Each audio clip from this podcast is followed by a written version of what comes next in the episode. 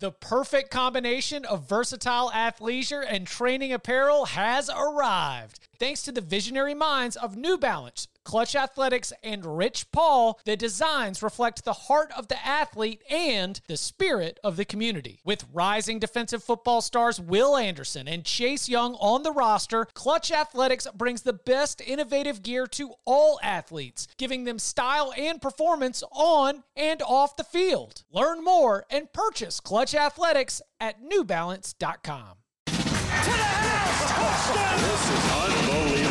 Welcome back to the Cover 3 podcast with your hosts, Danny Kanell, Chip Patterson, Barton Simmons, and Tom Fornelli. It's your call for the best college football coverage from National Signing Day to the National Championship and everything in between. CBS Sports presents the Cover 3 podcast. And welcome back to the Cover 3 podcast here on CBS Sports. That's Bud Elliott. That's Tom Fornelli. That's Bill Connelly. We are very, very excited to have Bill Connelly from ESPN here. Uh, it is a, a first of all, a return visit for you, Bill. So welcome back uh, here on the Cover Three podcast. You joined Barton and I. It is a reunion for PAPN podcast Ain't Played Nobody, and I believe, and I could be wrong. I apologize if so. I believe that this is a meeting of the only two national outlet writers who cover at a high level both college football, football and football with Tom Fornelli and Bill Connelly together. And as you mentioned before the show, who knows what might happen? We could end up uh, trying to figure out uh, when Koulibaly's coming back and what's wrong with Napoli as we start to get into the back half of the Serie A season. I'm going to be really disappointed if we don't. How have you been doing? I'm not too bad. How are you? We're good. We're good. Now the uh, your returning production uh, post. It's something that uh, the listeners here on the Cover Three podcast, especially during the Hurry Up Hot Seat, uh, heard a lot of because we didn't have spring practice to be able to give us new notes and information, which meant we had to rely on a lot of hard data. Um, and so, you know, we've talked about your returning production per- percentages, and it's good to have you on here to describe them. You've just crunched the numbers for the upcoming season. Was it one of the m- biggest headaches that you've ever had trying to obtain? Because a lot of it is information gathering and information gathering with, um, you know, the fluidity of the transfer portal, the super seniors. There's a lot of different things that have to be taken into consideration for this. Yeah, and to be honest, I punted on one of the biggest headaches, which is what the hell do you do with UConn, New Mexico State, and Old Dominion? No football. Technically, you know what they return Infinity production uh, from their from 2020. So that was a big. I got some ideas for that, and obviously that's probably not the most high stakes part. You know, getting Old Dominion right probably isn't as important as getting other teams right. But I mean, in the end, I just kind of went with what I typically do. I did have to kind of scale things to to basically convince my spreadsheets that everybody played 12 games, just kind of scale it all to 12 games. So, you know, Washington State had to be tripled uh, and and whatnot. But I mean, the the process otherwise was approximately the same. It was just it was just more, you know, more of uh, more of a lot of stuff, more transfer portal stuff. Um, I tried to get as many of the you know the schools listed the uh, the lists of of who's returning, which super seniors are returning from each team and all that. Um, and then we'll see what happens when the actual rosters come out here in a little bit. But I mean, yeah, it wasn't that much different since I punted on the three big headaches. Is is there any part of you that's worried about the validity of your rankings, considering you're leaving out the defending New York Time champion UConn Huskies?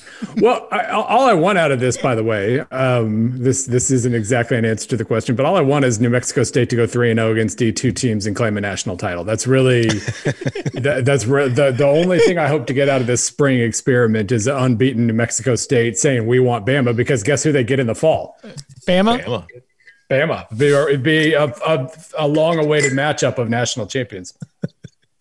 so, Bill, I know the answer to this, but for our audience at home, why returning production as opposed to just returning starters, right? Like I, I'm 35 for 20 years of my life. I would just take a look and and say, okay, how many starters they have come back? All right, cool. And it's still like an easy soundbite. What, why is is returning production you know, percentage? What, why is that a better metric? Well, we know we use returning starters or we have forever because it's the only thing we have right? I mean we we, we know it kind of stinks. We, we know all the limitations from it how you know number one quarterbacks are a little more important than other positions. And um, you know that part of it. Plus you know if you have a platoon if you have two running backs one of them leaves and it's not a returning starter the other one leaves and it is a returning starter but they were the same. And so we kind of inherently knew that what we were getting at was some sort of returning production thing um, but that wasn't we didn't have the access for it. So uh, once I've been com- uh, you know collecting data for a while and running all my you know re- preview spreadsheets and all that stuff, I kind of realized like I could technically dump this all together and start you know playing with trying to figure out what actually matters. Um, you know, if you return X percent of your passing yardage, how much of an impact does that have on next season and versus percentage of your rushing yards versus percentage of defensive back tackles versus all these other things. I just started tinkering. And so every year at the end of the year with another year of data, I tinker some more and, and, um, I think it basically just it gets at what we thought we were getting from returning uh, from returning starters anyway. It just does hopefully a better job of it. So what matters? Like, what are the? I mean, I know you've got the percentages in your post, but like as mm-hmm. you've tried to figure out what matters, I mean, that sounds like it could be a very revealing thing about football in the way that it's yeah. played at, right now in college football. Yeah, I mean, from from the start, like every year, the percentages change a little bit. Now that I have good offensive line data or better offensive line data than just like how many starts of, from last year or how many career starts return and lost, uh, now that I have like snap count data, uh, it turns out that matters a lot more than I was able to make it matter in previous years. But uh, generally, I mean, obviously, passing yardage matters a lot. Returning production at the quarterback position um, is is still end all be all compared to everything else. But it appears that you know your overall percentage of returning production in the in the receiving corps matters more than running backs, for instance. Um, you know the it, on the defensive side of the ball, what you return uh, at defensive back tends to matter more than linebacker or defensive line. Um, so that kind of tells us some general picture of you know continuity in the passing game seems to matter quite a bit. Um, like I said, now that I have good offensive line data, it turns out that does matter a decent amount, and you can kind of divide out. You know, if we look at the percentages by it's like 29% passing yards, 5% rushing yards, 34% receiving yards, 33% O line snaps on offense. You divide that out like per player and it's like 5 to 7% for everybody that isn't a quarterback and then 29% for quarterbacks and i think that kind of that i think that's intuitive i think that kind of would be sort of what we would guess at the end of the day uh, you mentioned how you tinker with it every year a little bit. You mentioned just now, like what's more important, but how has that changed in recent years? Because I know when I would do my own kind of preparations for you know whatever rankings or just trying to figure out how good a team's going to be preseason wise. Yeah when it came down to returning starters on offense, the only things I really cared about used to just be is the quarterback back and how much the offensive line is back. When it came to like skill positions like running backs and receivers, I was more interested in not how much experience you had as much as the talent level of, you know, your recruits and the guys that you had. And on the defensive side, I cared more about like your front seven. But in recent years, like you kind of just mentioned, I think it's becoming more and more important for on the defensive side to secondary experience back there is key as we've seen, you know, the offensive explosion across the country. And you mentioned that, you know, wide receivers are more important than running backs these days when it comes to trying to figure out production. But how is that trend gone? Like is it is is receivers from what you've seen always been more important or is that gap widening? And the same thing with the secondary, is the gap widening between them and the front seven from just from what you're seeing? Um, I, with the receiving, it's always been there. Um, you know, and I think with um, on the uh, on the defensive side, it's been. I think it's evened out a little bit. I think for, when I first started running pro- uh, projections, especially when I didn't have good O line data, so they were only like ten percent of the offensive equation. It was quarterback, receiving corps, DBs way ahead of everybody else. Mm-hmm. O line evened that up on the offensive side of the ball, but I think just um, in general, it kind of feels like. Um, I don't, I'm trying to remember now. I think the linebackers, as I get more data, the linebackers tend to be have, have, become a little bit more uh, valuable, but not, but it's still the least valuable unit overall. And then defensive line is it, it becomes a little bit less, but no, it, it has been the percentages have changed a little bit, but the overall concept is has been passing game, passing game, passing game overall. So, Bill, I'm I'm scanning your article on ESPN we have more than 25 teams. Yeah. that return 80% of their production. I, have got to think that I, I don't have last year's in front of me, but A, that intuitively seems like a lot. And B, if it is a lot, how much of that is related to the fact that we get these kind of bonus year COVID super seniors? We don't have an official term for this, by the way. I had to write a piece on that today, and it was like, what, what do I call these guys? Like COVID bonus year seniors? What? But how much Schools much seem to be jumping on super seniors? Okay, uh, super because it sounds good.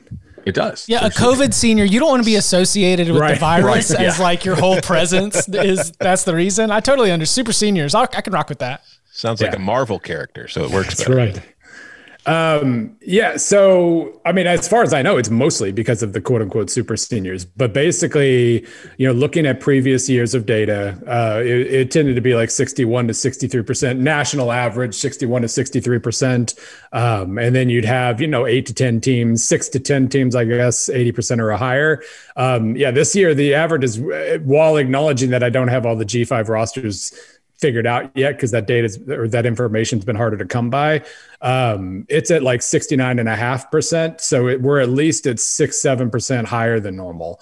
Uh, and, and that's without complete data. So it might end up being 70 or 71%, almost 10 percentage points higher than normal. So I mean, there's been a lot of transfer movement. Maybe I'm doing a better job of accounting for some of that because I do kind of when you get a transfer in, I just kind of mash your your his stats into your overall team stats. Uh, that's been the best approach I've found so far. So there might be a little of that, but I think it, it is that a lot of schools are bringing back a lot of seniors, uh, more than I really anticipated, honestly. Because um, I, I, mean, nobody's returning everybody, but uh, they're finding space for these guys and um, and I, that you know that does make a huge difference. You look at a team like um, Ole Miss is at 81 percent and they're 22nd. They would have been top 10 any other year in this in this uh, in this ranking, but they're barely top 25 because so many other teams. I got yelled at for some of the teams on the list. Like I can't believe Wake Forest isn't higher. I can't believe uh, you know Indiana's not higher. It's like well they're high.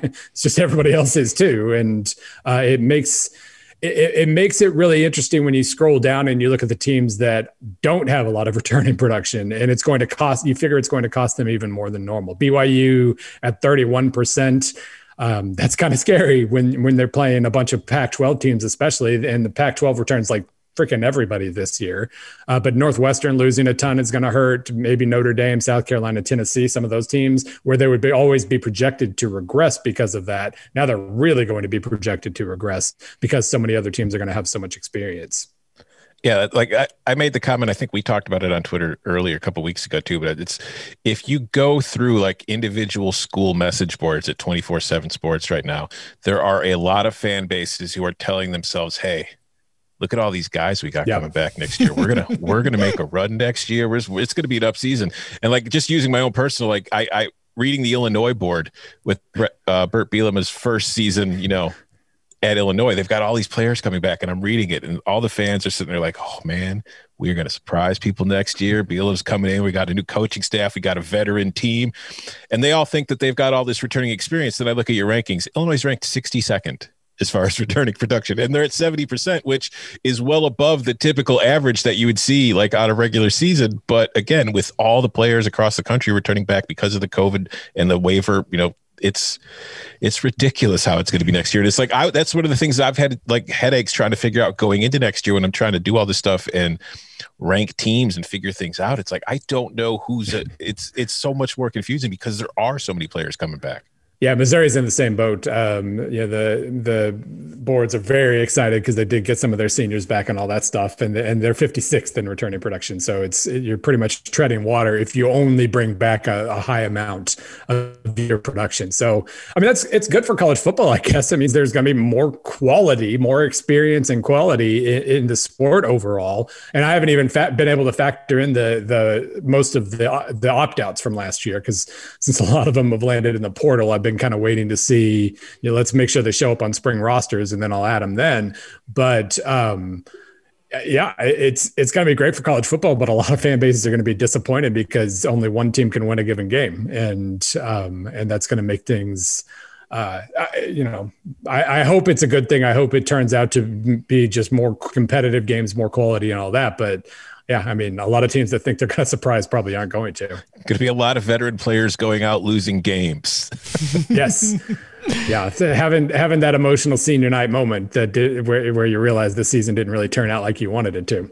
Do you have an idea this season at least where the I guess uh, I hope I don't mess this up for all my stat heads out there, but like where the standard deviations are, or at least like where the tiers are, like what you, you mentioned that, that right now the average is a, a nice 69 and a half and mm. you, you go and you look and you know certainly that would be around like your Clemson at 65 Michigan State right. you know uh, Illinois at 70 at 62 but like where on either end of the spectrum either the high ranking or the low ranking do you start to draw the line and say that that is you know more middle of the pack and that is definitive that's a lot of production coming back or a little amount of production coming back. Yeah, there there will be a lot of middle of the pack. The middle of the pack is going to be really big, right. but um, without giving away, like I'm still watching the transfer portal right up until the moment we actually post the SP Plus projections this week. Um, but I can say that you know BYU was a legitimate top tw- uh, top ten team at SP Plus uh, this year. They're falling off the map uh, in the in the projections. And then on the other side, the teams that are like ninety percent, there are three teams over ninety percent. usually, usually number one's at like 86, 88. But you've got Louisiana uh, I almost said Louisiana Lafayette. I'm trying to be better about that. uh, but Louisiana at 96% returning production, like almost literally everybody returns. And part of that is because, I mean, they lost two good running backs, but running backs don't matter as much in this formula, but they return almost everybody else besides that. Then you got 91% for UCLA, 91% for Miami. I'll just say that when you see the rankings, UCLA and Miami are going to be a lot higher than you expected. Um, and it's just because like that is so extreme. It's so extreme a total. Even though everybody, you know, there is a big middle of the pack there. Those teams on the extremes are really, really up there. All right, Bill. Before we, we jump into you know the more specific teams here, I how nervous are you that of the elements of your formula, right? You you have your you know production o- over a certain number of years, right? Still five, I, I assume. The, the uh, well, five year weighted average. Yeah, yeah. I mean, it's it's primarily last year with an adjustment for returning production, but there's still a little bit of that year two through five in there. Yeah. And then you obviously have, have the, the, recruiting element and you know returning production element. Yeah. Last year was weird. Yeah. Right. like, I mean, you got some teams that just roster wise probably shouldn't have been the 50th best team in the country. And, and some of your performance was based on like, how healthy were you? Did you, yep. h- how often did you have to sit guys out for contact tracing? Did your team ever get to practice together at full strength during the season? If you're the Pac 12, did you play more than four games? Right. Right. Like, does it, does it worry you at all for, from a projection standpoint? Not that you really have an alternative here because right. the season what is what it was, but I mean, this is going to weight UCLA fairly heavily. Yeah. And they played a Pac 12 schedule, which is probably the wonkiest of all the P5 leagues.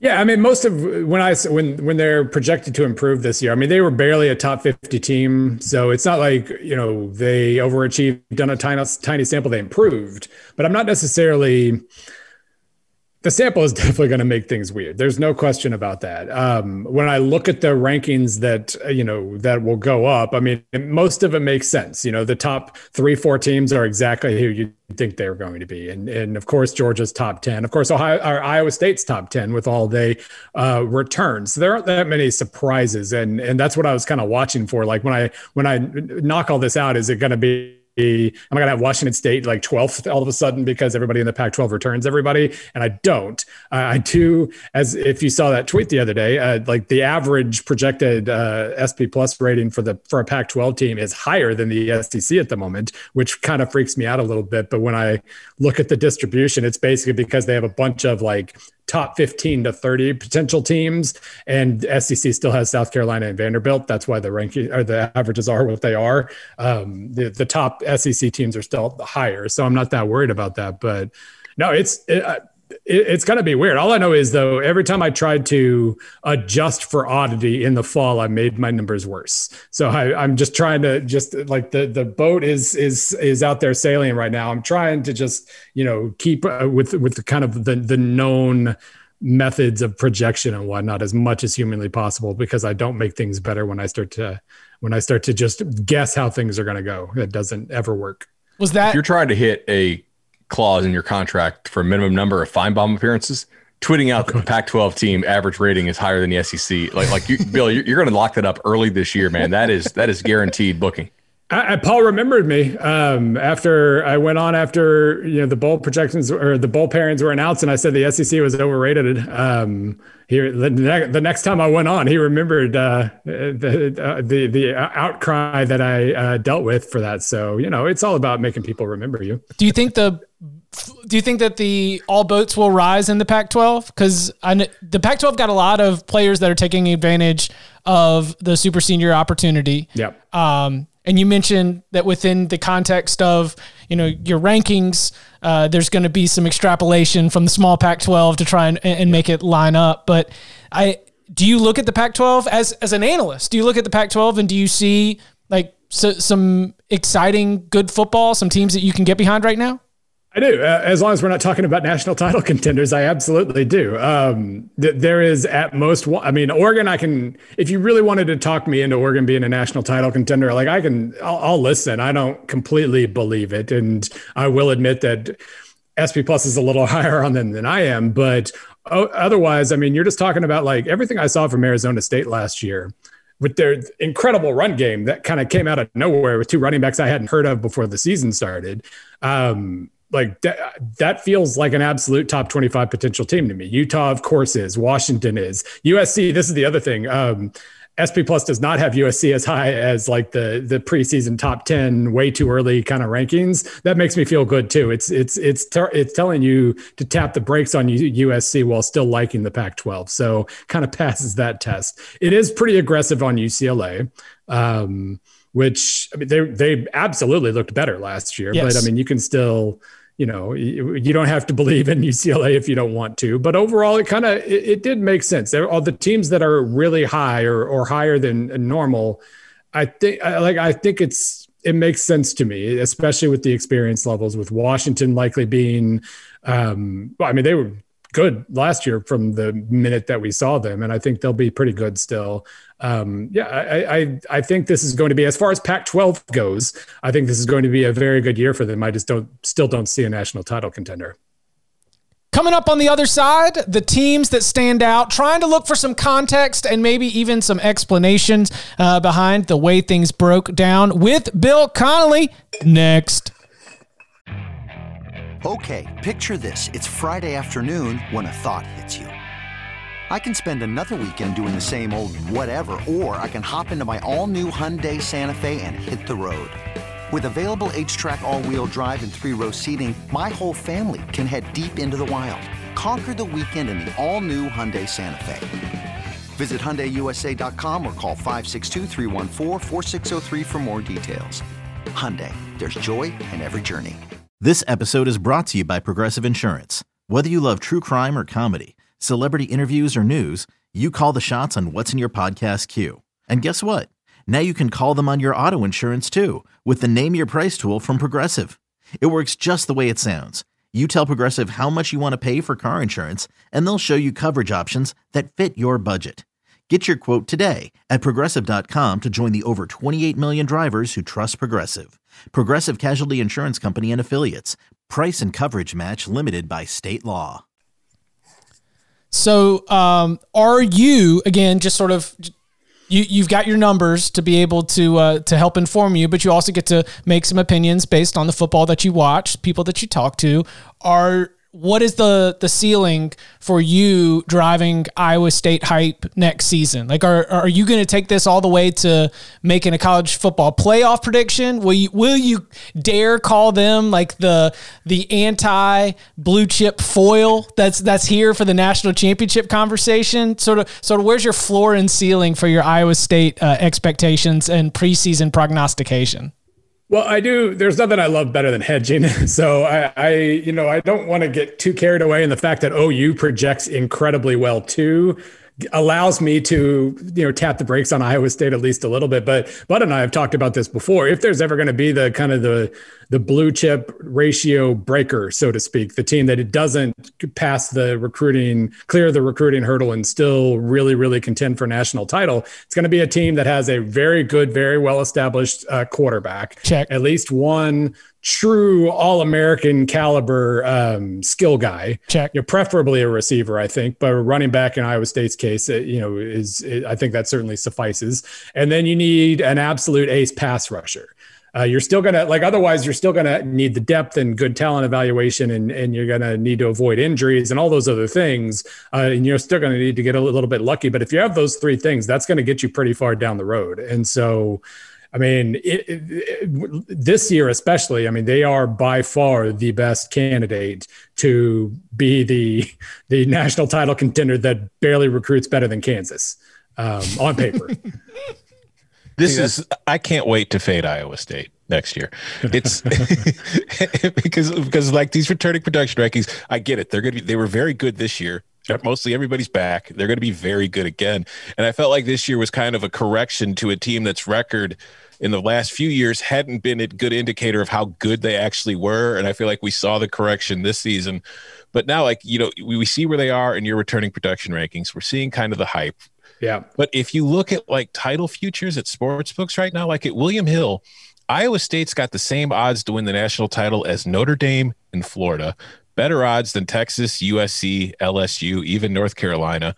And then there were some books I saw where they've got, you know, better odds than those teams. Like they have better odds than Florida and Notre Dame. And I'm sitting there thinking, listen, I, I really like Iowa State, guys, but let's let's slow it down a little bit. So I already know going into 2021, I will be on the full fade the Cyclones tour. Well, the uh, having better odds than Notre Dame doesn't really move me all that much because uh, Notre yeah, Dame's at the bottom of the returning production percentage. Yeah. I mean, and Notre Dame fans will tell you that my numbers hate them always uh, anyway. So you know, whatever. But uh, looking at their uh, looking at Notre Dame's, this is a complete subject change. But looking at Notre Dame's um, the middle of their schedule, like yeah, I mean, at Florida State, probably not as hard as maybe we thought it was going to be five years ago, or something. But Wisconsin, or, yeah, Wisconsin on neutral field, Cincinnati at home, at Virginia Tech, who you know not great, but top forty road game, USC and North Carolina in a five game stretch um, that's rough. And so I, I would not be placing any money on Notre Dame to win it, to, to make the college football playoff or win the title next year. Wisconsin also from a recruiting perspective, uh, their best back-to-back year combined rating uh, ever by, by far. Uh, so yeah. something like that. I, I kind of wonder, so Bill, you know, we, we talked about this off, offline some Iowa State's recruiting ranking is going to drag their projection down. Right. And it should to some extent do we think of returning production maybe as not a guarantee, but as an indicator that says, hey, there's a pretty good chance they can continue to play to the level that they just played right. at. But like, how much more of a leap can this Iowa State team actually take given their talent level? Yeah, I mean, if I get if I get everything uh, set up that I would ever want to get set up here in the coming years, one of the things is being able to kind of weight the recruiting piece of the the projections overall accordingly with how much returning production you have. Because the whole i mean the whole idea of the recruiting piece is like okay you're learning that you're you're losing this much production. What caliber of athlete are you replacing it with? So uh, ucla and iowa state or louisiana doesn't necessarily matter this next year how they recruit because we already know what their starting lineup's going to be uh, so that, that would be great. And, and, meanwhile, with like a BYU or a Tennessee or something, you, you got to fill in a lot more uh, pl- spots with with recruits. How good are those recruits? Maybe that matters more. But at the same time, I kind of look at the recruiting piece as just a general like depth evaluator. And from that perspective, I don't necessarily mind that that I am counting every team's recruiting rankings the same. And it really doesn't drag Iowa State down that much. Like if they I guess if they were if it was only returning production in last year's numbers, they'd be like third in the projections this uh this coming year, and that'd be insane. But the recruiting piece drags them down to like lower half of the top 10. And that kind of uh, that that hits my eyeballs right. Like I think that's that that makes sense to me. So I don't mind it staying that way. So some ACC questions. Hmm. I'll, I'll, I'll lump these three together, right? Okay. And we, we already we already did, did Notre Dame. They're not in the conference anymore. Your running back projection five percent uh, of, of the total is going to be put to the test here with North Carolina. Yeah, they, they returned seventy nine percent of their overall production, despite the fact they lost you know four thousand yards of uh, total yeah. offense between like, a couple guys. Test, Bill. yeah, and I mean I, I don't mind. Like I, they they did run the ball a lot. They had almost 300 uh, carries between them in in whatever 11, 12 games. So I mean, they they certainly leaned on that a little bit. And Ty Chandler's good, but he's not. I mean, unless he's just better in that system, he he he isn't going to fill in all that production. So yeah, that is a, a piece of it, but uh, it's going to hurt them a lot more to lose those receivers. The the reason they're as high as they are is they get back Howell and like the entire offensive line. That's why they end up being as high as they like. If the offensive line didn't count. It, count as, as, much. Like if it was like the old formulas where I didn't have the right data, then they'd get hit pretty hard by the fact that they lose Brown and Newsome, and then like the you know the running backs as well. I guess so yeah, that's going to be. They have a lot of replenishing to do on, the skill core, and I really like you know the little glimpses that we saw of some of their younger players. But I mean, it is it, it was only glimpses, and that that's a really hard uh, high bar to clear because they oh, are going to yeah. be projected pretty high. I'm I'm definitely hanging way too much on like a few good runs by British Brooks against Texas right. A&M's defense in the Orange Bowl, right. where I was like, hey, whatever. Like, who even needs Ty Chandler here? We got we got this in-state guy who's just ready to come in and roll. And like you said, maybe that's just the system, right? And not that uh, Carter and Williams are not very very special players in and of themselves, but once that offensive line, even this year, started playing together and sort of had really uh, gelled as a cohesive five I mean, you might be able to just cycle in a stable of backs, whoever's got fresh legs, hot hand, and still be able to put up decent numbers. Right. I mean, yeah, uh, returning Sam Howell and your entire offensive line is a pretty good starting point for an offense. Like it wasn't the most amazing line in the world, I guess, but it was still solid enough to, you know, not get in Williams and Carter's way. And, uh, you know, his uh, Howell's sack rates weren't bad for how much he moves around. So, you know, I, like that, I still think they're going to have a very good offense, but that will be a test as far as like what matters line versus quarterback versus skill corps. That skill corps. Oh, who was the dude who had like the 80 yard touchdown uh, catch against A&M? too. Um, whichever whichever one of those young uh, Downs. Oh yeah, um, yeah, yeah, yeah. No, Josh Downs. Josh yeah, Downs. so I mean, lot, lots of great glimpses of those younger guys, but yeah, it's going to be a big test to to match that uh, overall projection. British so, Brooks is like a, a, real year 12 of an NCAA football dynasty name. with, with Brittain Brown as well, coming back for I think for I think for year 12 at UCLA. Who else did you have in the ACC on your list, Bud? Oh yeah. Uh, so this is kind of got to be the year Geoff Collins take, takes a big step forward, right? Number thirteen overall in, in returning production. Uh, I mean, that division is not necessarily super winnable, but like you could see a path to them finishing second or third in the coastal. I, I would think.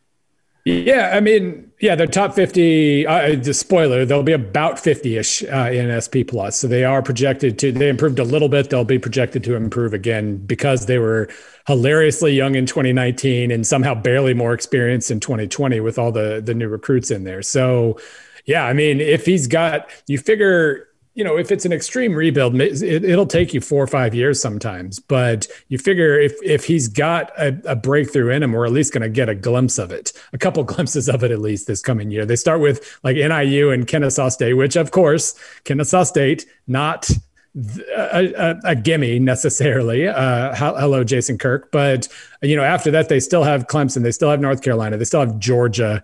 Uh, it's still a pretty brutal schedule, and um, you know, we'll see. Miami is on there, Notre Dame's on there.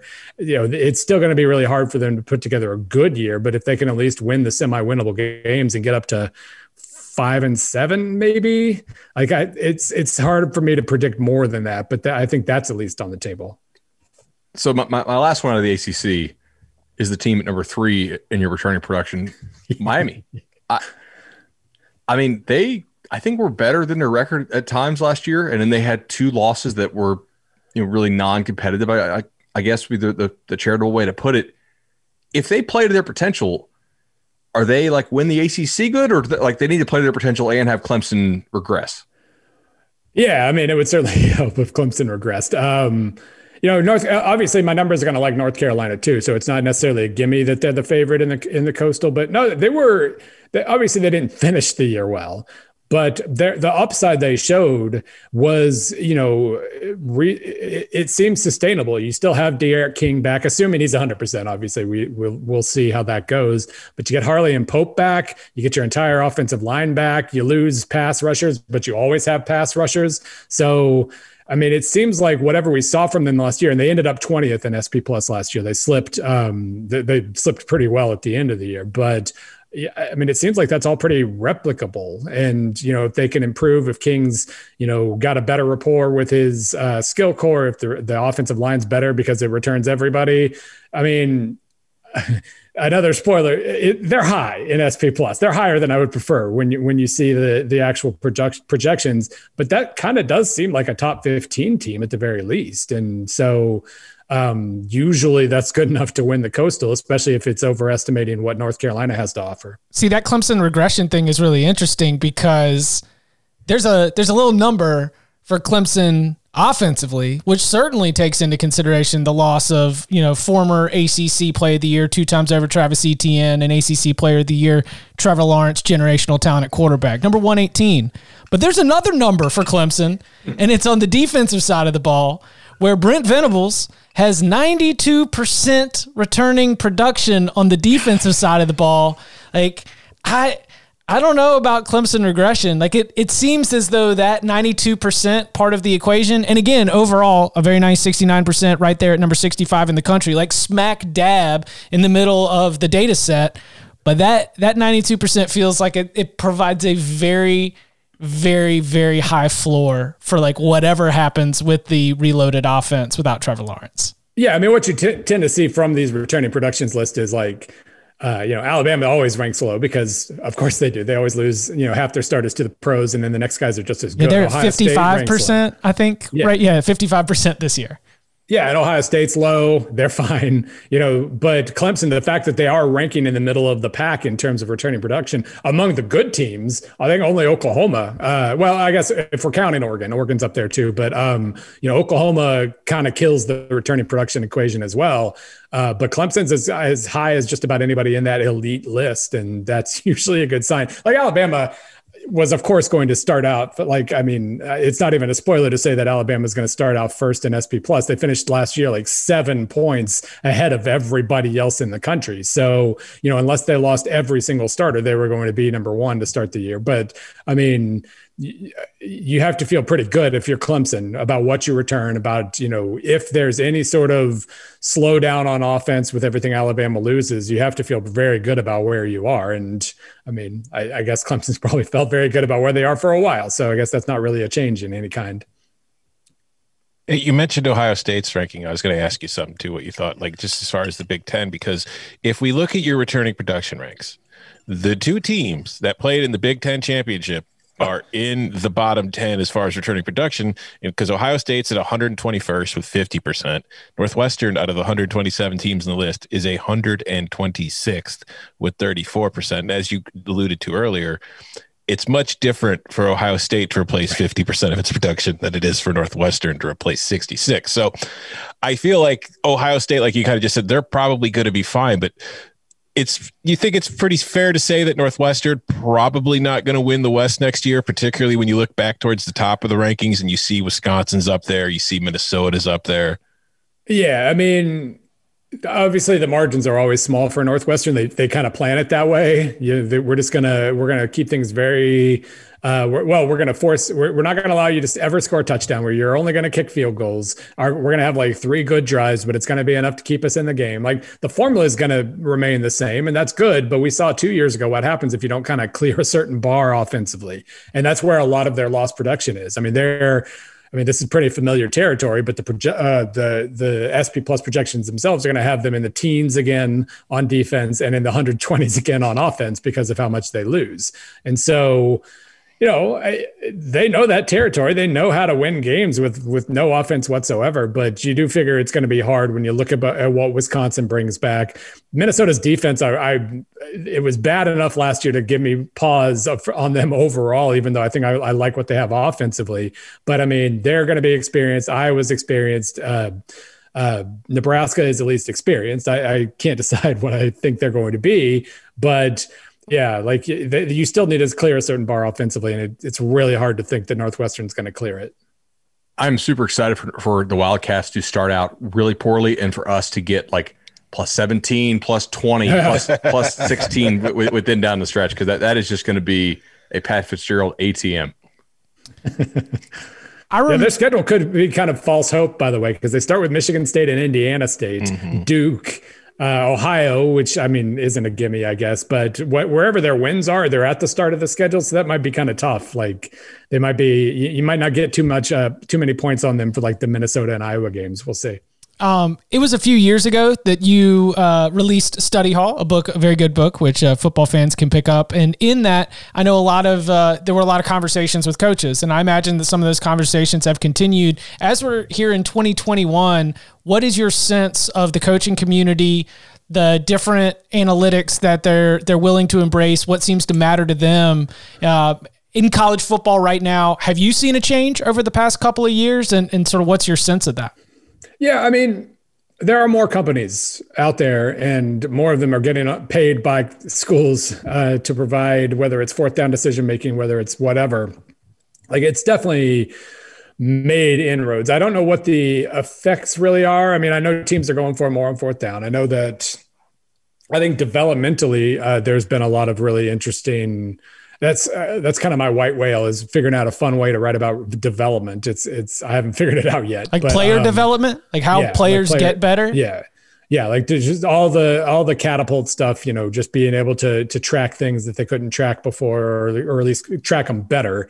I, I mean, that that's all those services are out there. I just it's hard to tell who besides Army, I guess, is really using them, who who who just pays for them to have them available to them and and then, you know, freak out and punt on fourth and two at the last second.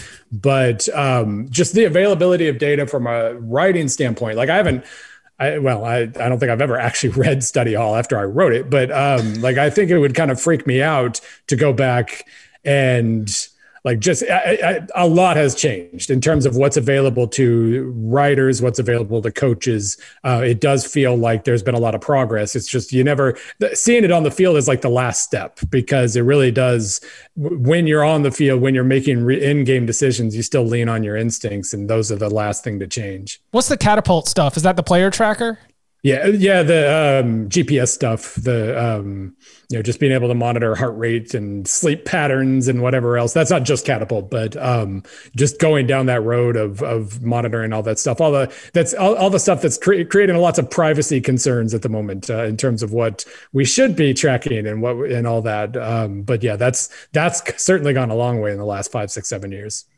All right, Bill, we're going to do an episode on this coming up. What is the one rule that you would change, either on the field, off the field, it's simply regulation, whatever.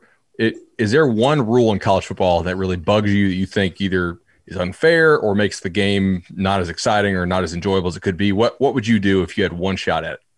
I'm gonna uh, well, I'm gonna tick you off. Um, I, the one thing I would uh, change is actually something that everybody else wants to change and I wouldn't, and that is keep the damn three uh, yard ineligible oh, receiver. No let the, let the, let those RPOs uh, get a little wilder at the at college level. That's you know that, that seems to be a lot of people don't most people don't think that and and i'm i'm refusing to budge. I want my uh, football as offense friendly as possible. So that's that's a non-change that i would like. Um, all right well um, this was a good interview. Thanks for coming on bill.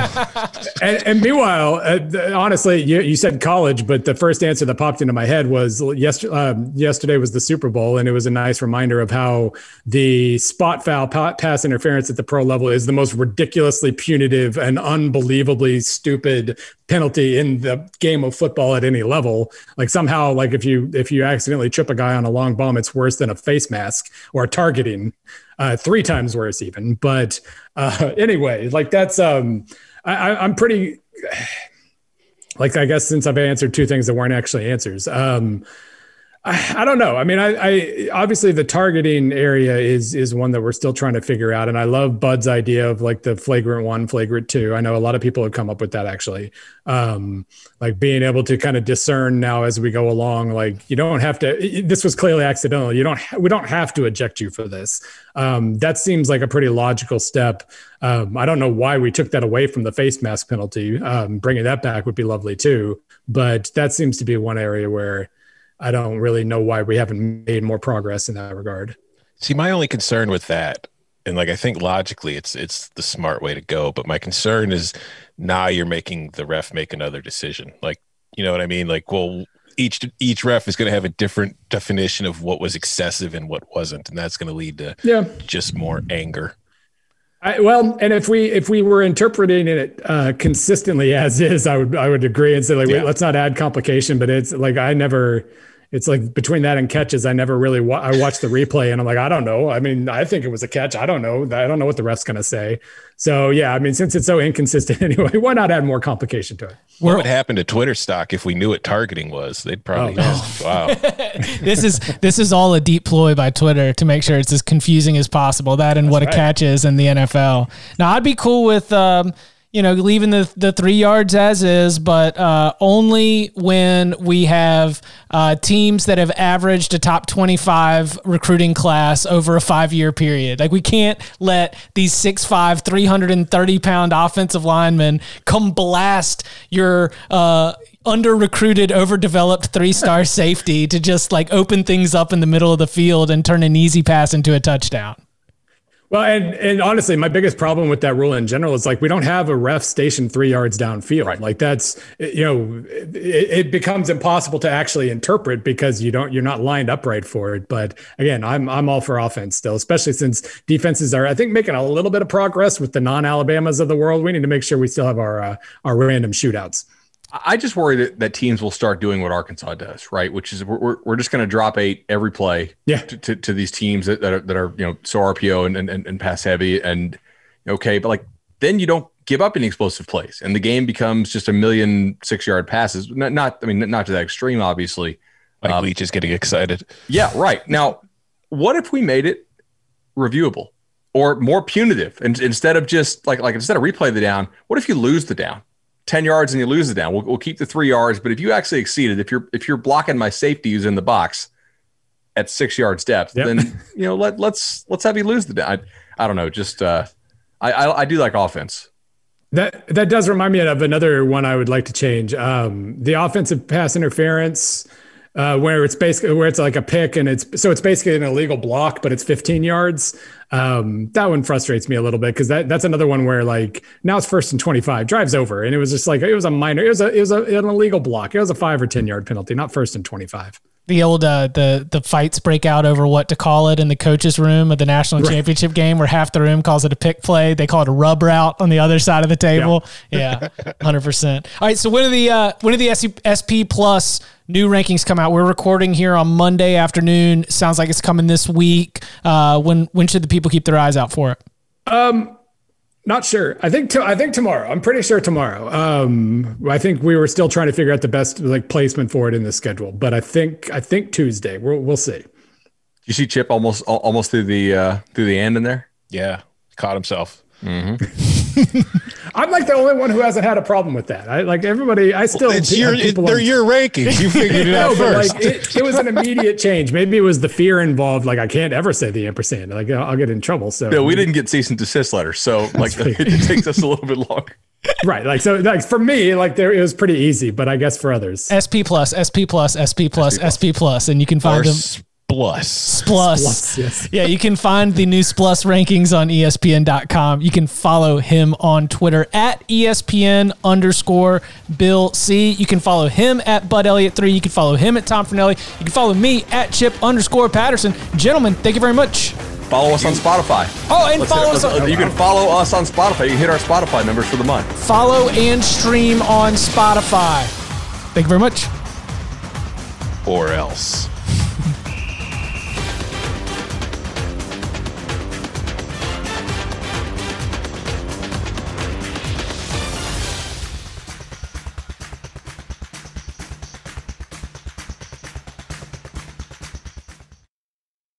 You can now relive the best moments of the UEFA Champions League 24 7. The UEFA Champions League channel is a new 24 hour streaming channel serving non-stop goals, highlights, and full match replays from the world's most prestigious club competition. Reminisce on your favorite moments, legendary players, and brilliant goals with the UEFA Champions League channel, streaming around the clock on Pluto TV and the CBS Sports app.